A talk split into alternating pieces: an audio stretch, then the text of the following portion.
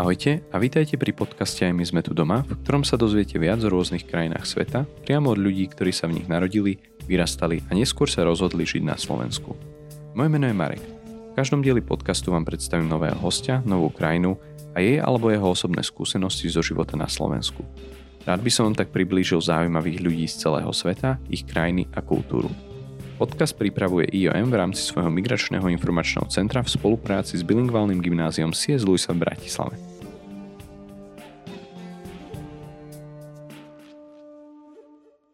Predstavíme si niekoľko faktov o Indii. Podľa encyklopédie Britannica je India 7. najväčšou a druhou najľudnatejšou krajinou sveta. Žije tu vyše 1,3 miliardy ľudí, čo je približne 140 krát viac ako žije na území Slovenskej republiky. Nachádza sa v Južnej Ázii na Indickom polostrove, ktorý je z juhu obmývaný Indickým oceánom a zo severu lemovaný najvyššími veľhorami Himalájami.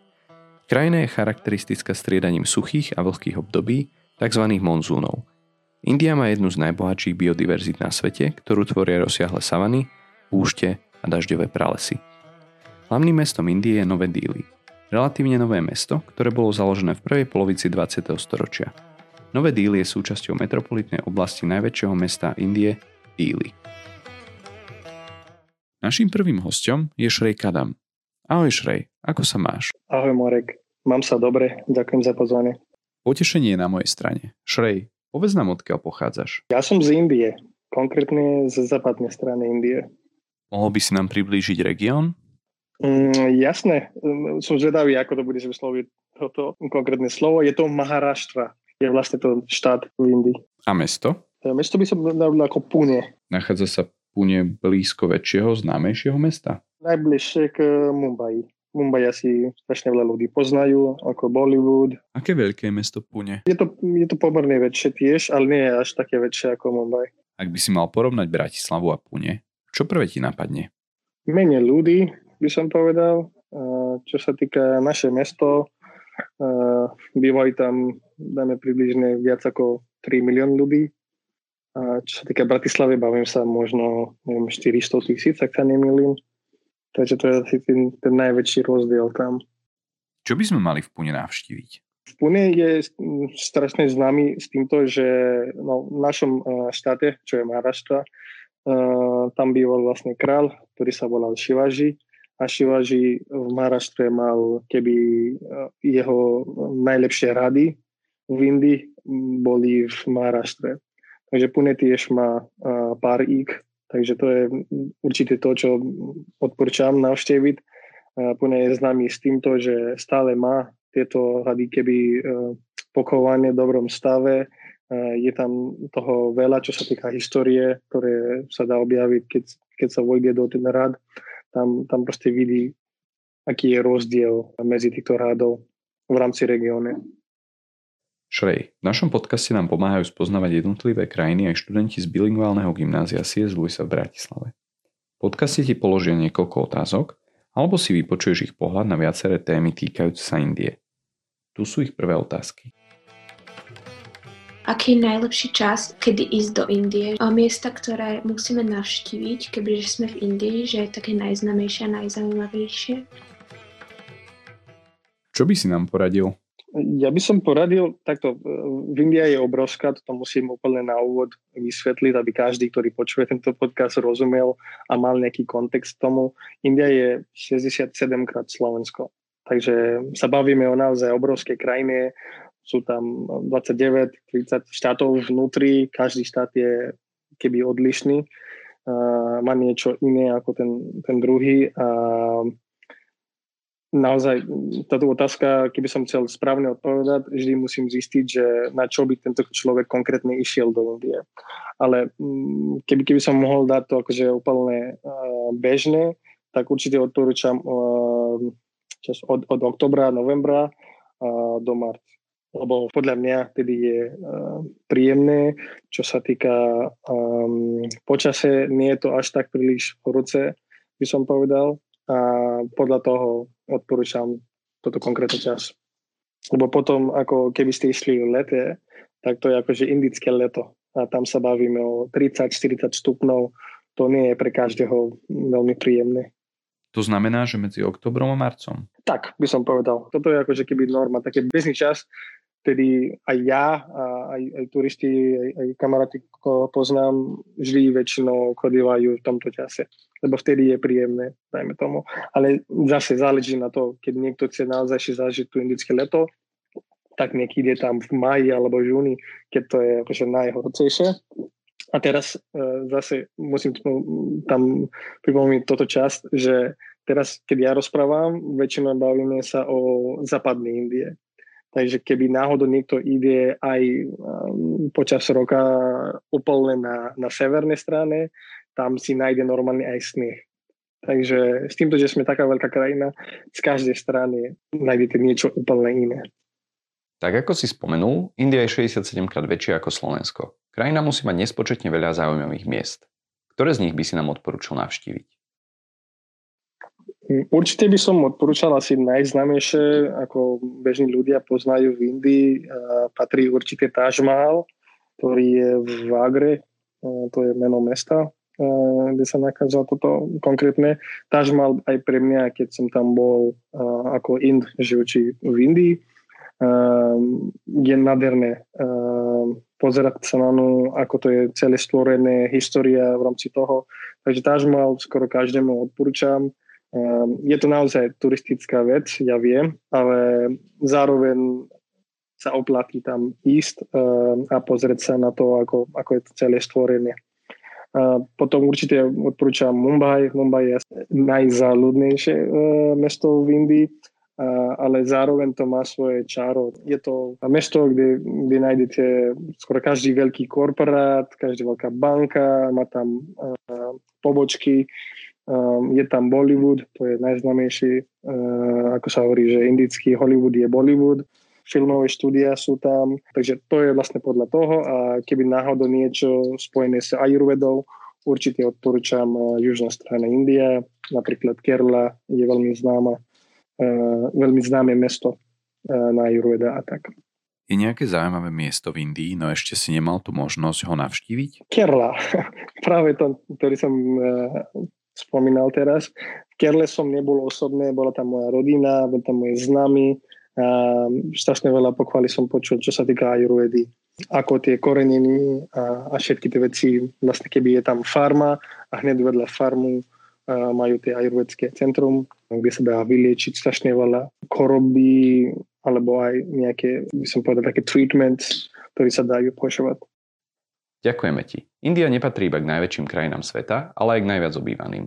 Je druhá najľudnatejšia krajina na svete. V takejto veľkej a početnej krajine pravdepodobne nie všetci obyvateľia oslavujú rovnaké sviatky a dodržiavajú tie isté zvyky.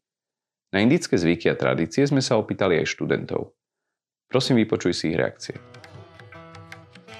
Ja som mal keď takú spoločačku z India a ona tuším hovorila, že oni tam majú nejaký zvyk s tigrami alebo niečo také alebo to boli potom, tuším, nie, že namalovali kravy a oni potom tak chodili po meste.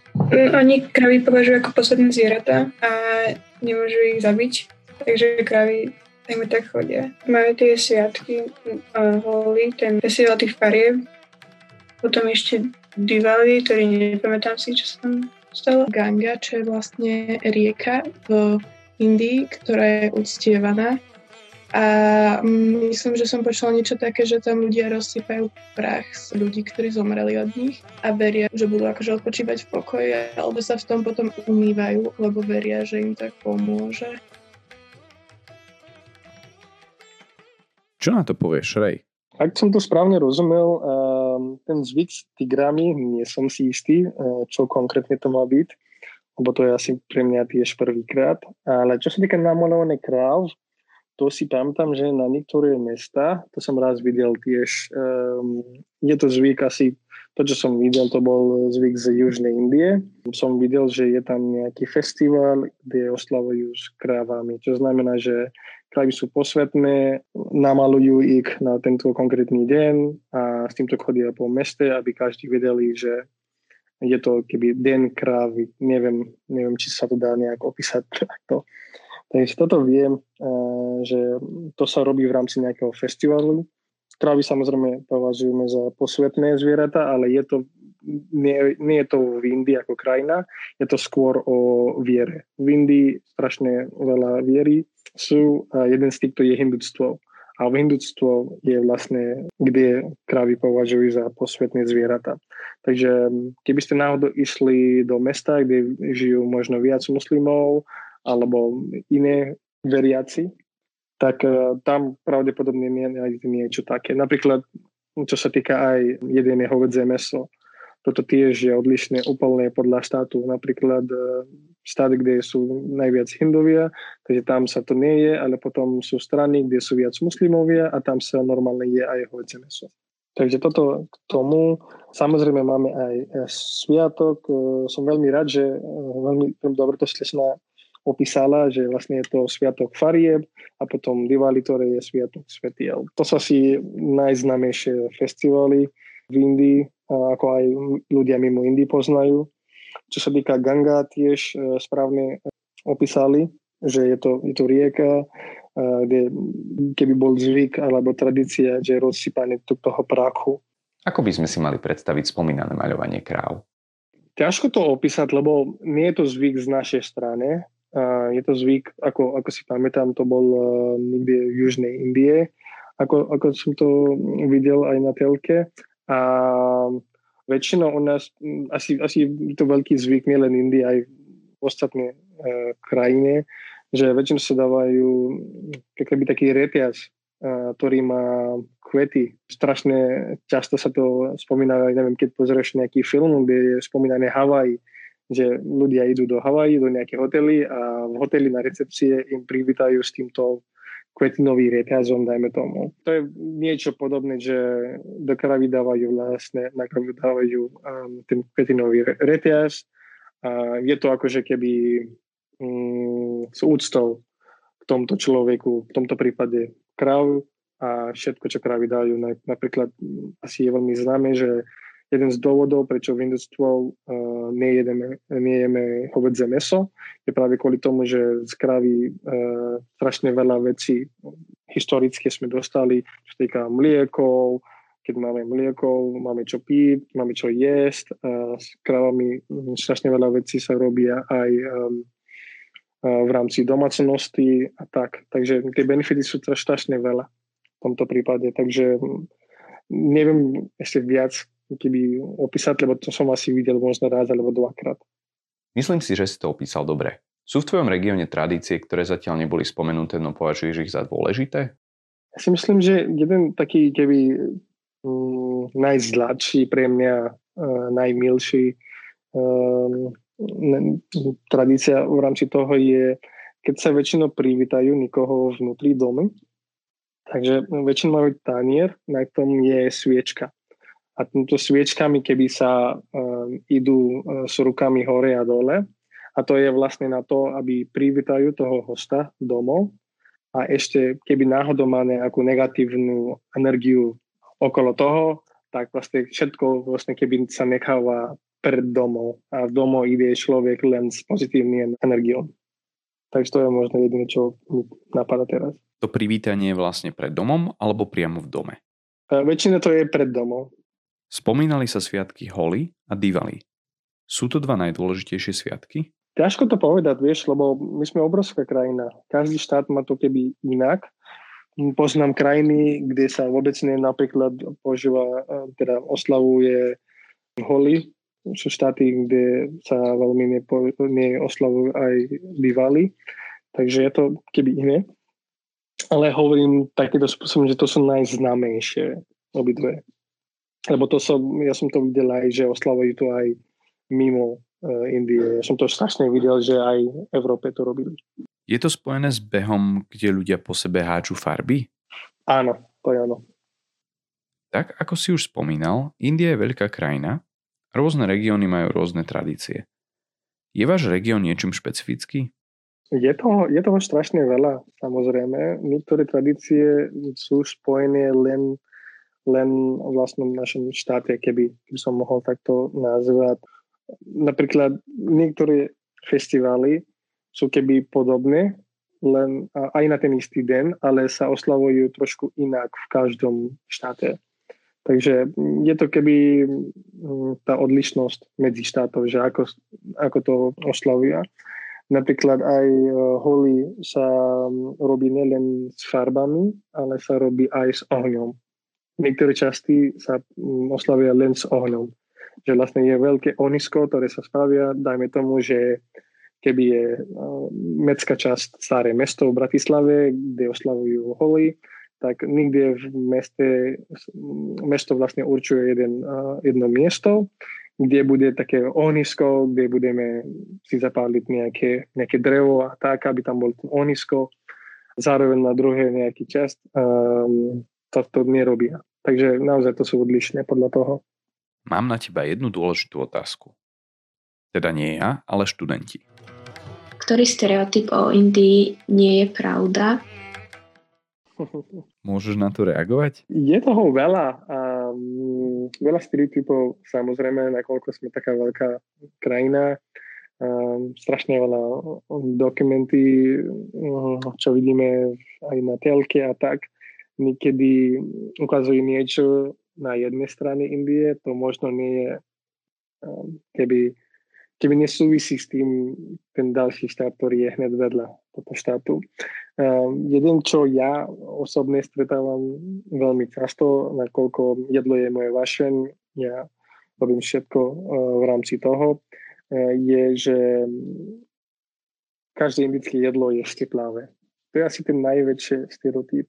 Pritom my, ja považujem indickú kuchynu viac za korenisté uh, jedlo a, a v rámci toho ako štiplavé alebo pálivé, alebo veľa čili. Napríklad my sme ako v Indii, ako, ako krajina, my sme nemali čili samostatné, to nám donesli Portugalčania, keď prišli. Takže to je asi najväčší stereotyp, s kým ja, s čím ja bojujem. To ti môžem potvrdiť aj ja.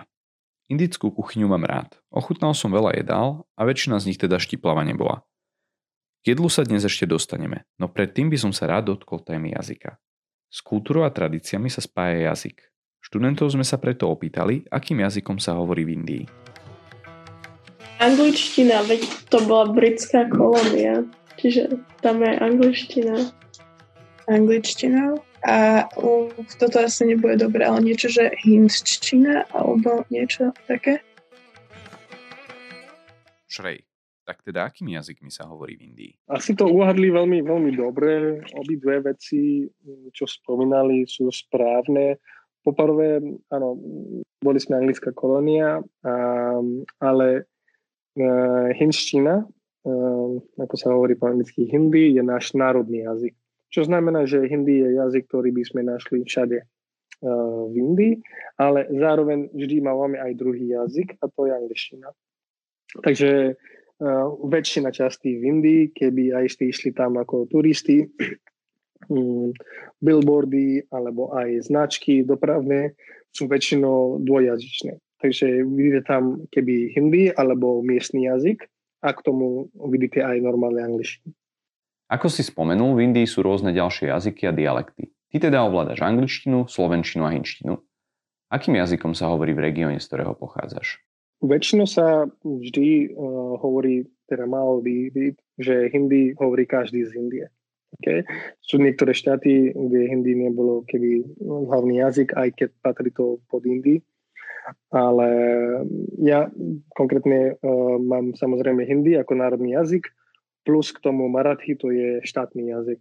Takže to je jazyk Maraštvi. Rozumieš aj jazykom a dialektom z iných regiónov? sú niečím podobné? Niektorí sú a niektorí ani nie. Niektorí majú, tak uh, celkovo uh, v Indii, čo som naposledy čítal, máme 48 jazykov dokopy v krajine, ktorí majú text, čo znamená, že písomnú formu. A potom sú aj viac dialekty, ktorí nemajú písomnú formu. Takže teraz vieš si predstaviť teda 48 jazykov na také obrovské krajine, Ehm, každý štát um, rozpráva možno trošku iná, ale sú niek- niektoré dialekty, ktoré napríklad, um, keby ten, tie štáty sú vedľa seba, tak sem tam sa dá to rozumieť takisto ako slovenčina a čeština. Povedal by si nám, ako sa povie v hindi dobrý deň, ďakujem alebo prepačte? Samozrejme. Um, čo sa týka um, veci ako dobrý deň, dobrý večer a tak, um, u nás, um, keby je to používané, ale len staré hindištine, tak by som to nazval, ale u nás sa ako, ako pozdrav vždy um, používajú namaste. Že namaste je niečo, čo, čo môžete celý deň, tak ako na Slovensku existuje, zdravím vás, je, je namaste veľmi často používané. A samozrejme existuje verzie na dobrý deň, dobrý večer, ale to je vec, ktorá niekedy, keby ste používali tieto slova s týmto ľuďmi, ktorí sú, dajme tomu, nové generácie, mladí ľudí, tak oni by to o tom ani nevedeli, lebo to je keby tá stará hinština. A namaste je tá, ktorá sa dá používať všade v Indii. A veľmi, veľmi často sa robí to, že po meno sa pridáva ako G.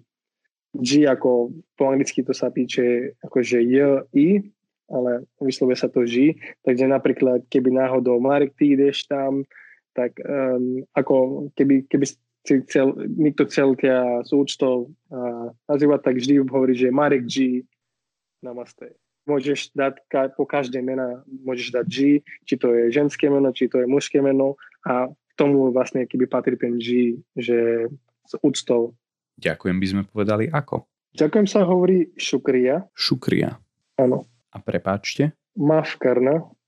Ako by sme povedali áno alebo nie? Áno je H, ako H a N. Nie je ako NHI. Používa sa namaste aj pri tom, ako sa s niekým lúčime? Väčšinou nie. To je tak, ako keby som povedal, že zdravím vás. Napríklad na, zdravím vás nepoužívaš vtedy v Slovenčine, keď sa odkázaš. Väčšinou to je niečo tak ako dovidenia a to, to sa hovorí, že alvida. Že to je ako, že goodbye. Dovidenia samostatne sa hovorí trošku inak. Sa hovorí u nás, že firmy lenge a to samozrejme v kontexte tak, ako je, že firmy lenge znamená, že um, vidíme sa znova alebo stretneme sa. Keby som musel úplne konkrétne to preložiť, tak to znamená, že stretneme sa znova. Pred tým, ako sme sa tu dnes stretli, aspoň takto online sme ťa poprosili vybrať jeden predmet, ktorý by ti pomohol lepšie opísať tvoju rodnú krajinu, prípadne niečo si priniesol z Indie a čo ti ju stále pripomína. Opísal by si nám tento predmet, aby si ho posluchači vedeli lepšie predstaviť? Áno, samozrejme. Je to vlastne masala daba, sa preloží po slovensky, dajme tomu, že ako box s korením. Masala samozrejme znamená korenie a box znamená daba. Um, je to keby uh, časť um, skoro každej kuchyny, uh, v každej domácnosti, dajme tomu väčšina, je to žena, ktorá má vlastný uh, masala daba a sú tam potom, obsahuje to časti, kde sú koreniny. Takže koreniny sú keby umiestnené každý zvlášť, takže tam nájdete často garam masala, ktorá je jeden z najznámejších korenie z Indie, nájdete tam kurkumu, rašča a tieto veci. Takže je to keby taký, taký, taký collection, keby taký box, ktorý sa často používa, um, keď sa varí. Obrázok spomínaného boxu korenín Masala Daba môžete nájsť v popise dnešnej epizódy podcastu. Šrej, prečo si priniesol Masalu Daba so sebou na Slovensko? je to pre mňa keby taký zvyk. Um, je to niečo, každý domácnosť má, s tým, že jedlo je vašen uh, pre mňa. Um, varím často, som aj vyučený kuchár. Masala pre mňa to je keby taká vec, ktorá mi vždy spojí s domov.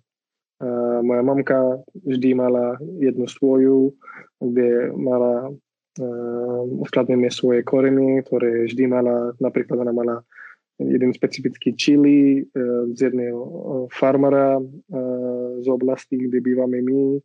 Potom mala tam kardumom napríklad z jednej konkrétnej oblasti, odkiaľ sa jej to páči, aby z toho robila čaj a tak.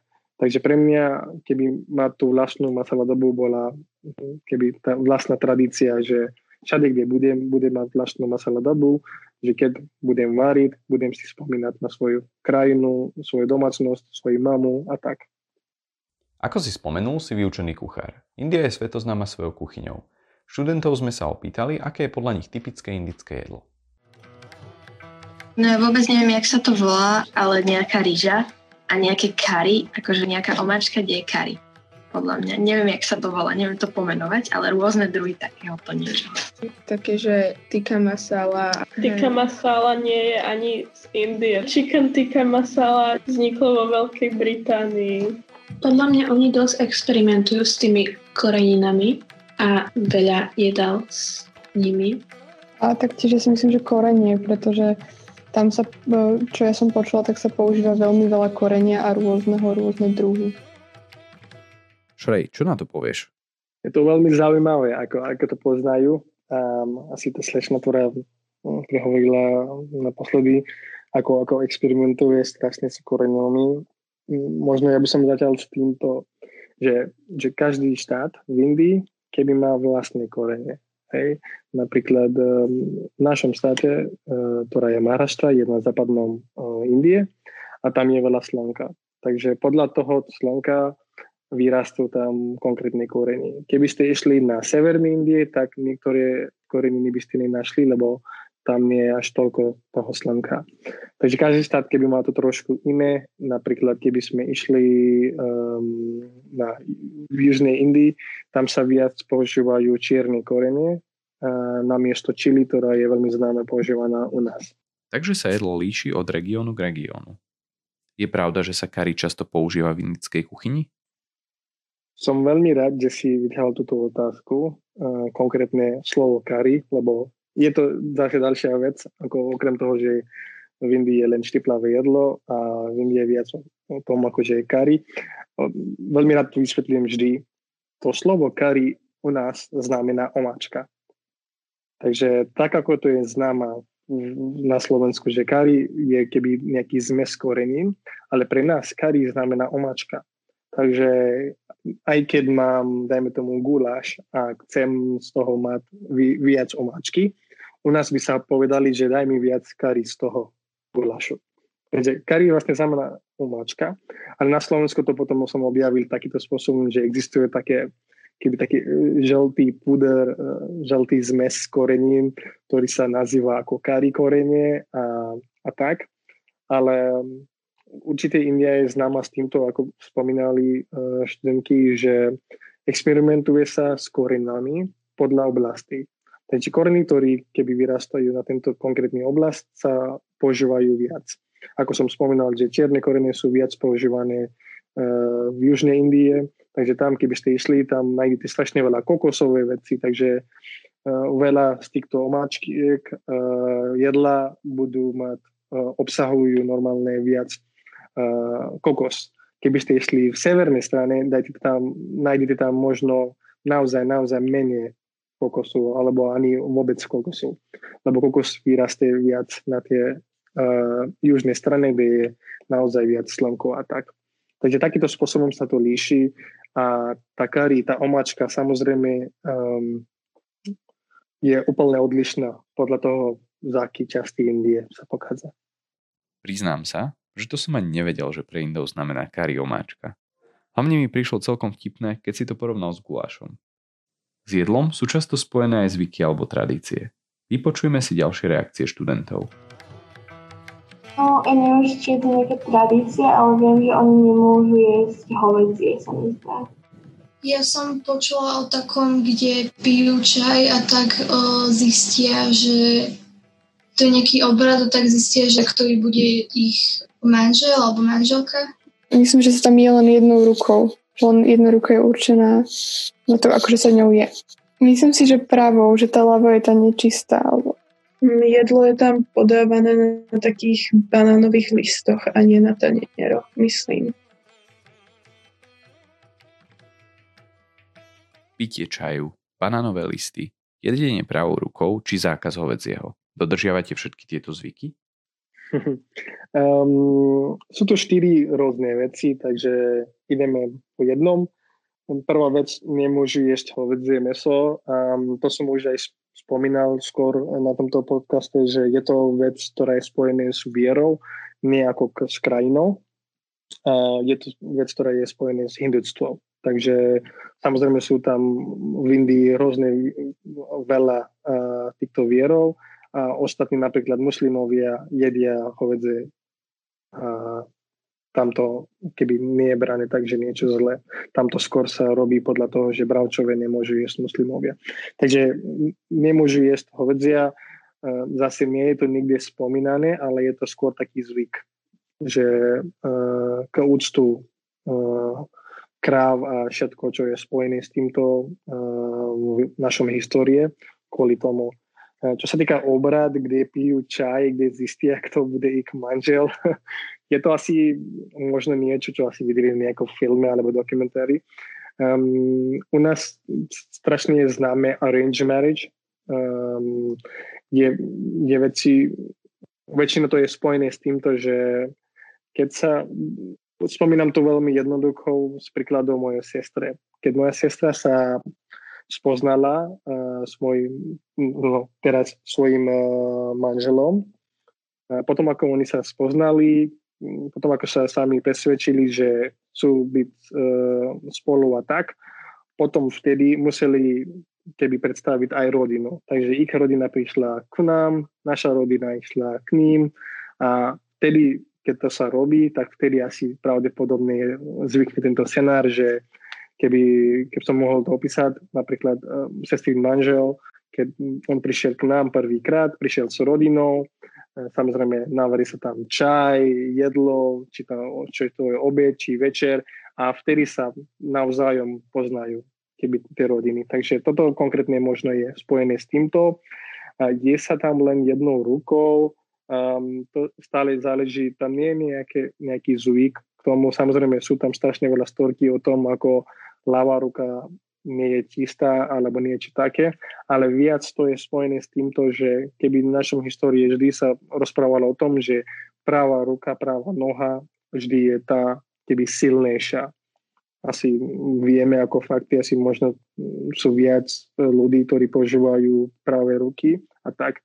Um, keď napríklad, neviem, um, nevesta prvýkrát, keď ide domov, vždy sa odporúča, že keď vstupí vnútri domu, tak vždy vstupí s pravou nohou. Takže to nie je keby len s rukou, ale to je viac o tom, že práva strana väčšinou zvykne taká dominantná a kvôli tomu je to taký dobrý zvyk že robí všetko v pravej strane.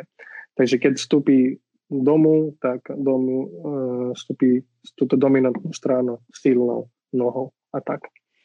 Potom je tam jedlo, je tam podávané na banánový listok, nie na tanierok. Je to taká keby tradícia, napríklad u nás sa tiež to robí, ale to sa robí len vtedy, keď je keby um, nejaký festival, nejaká oslava, vtedy sa ide na banánový listy. Ehm, lebo inak, tak ako robili keby kedysi v starom čase, tak nie je to veľmi praktické teraz.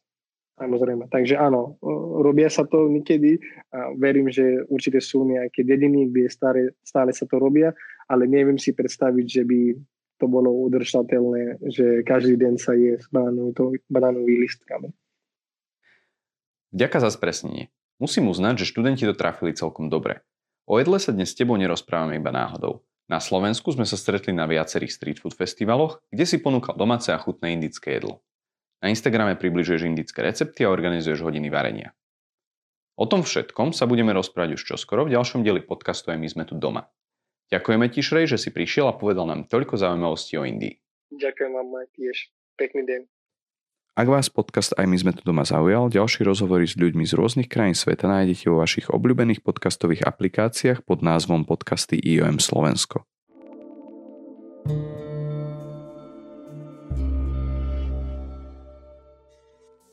Podcast je pripravovaný v rámci aktivít Migračného informačného centra IOM. Centrum od roku 2006 poskytuje bezplatné služby cudzincom z krajín mimo Európskej únie pri ich integrácii na Slovensku.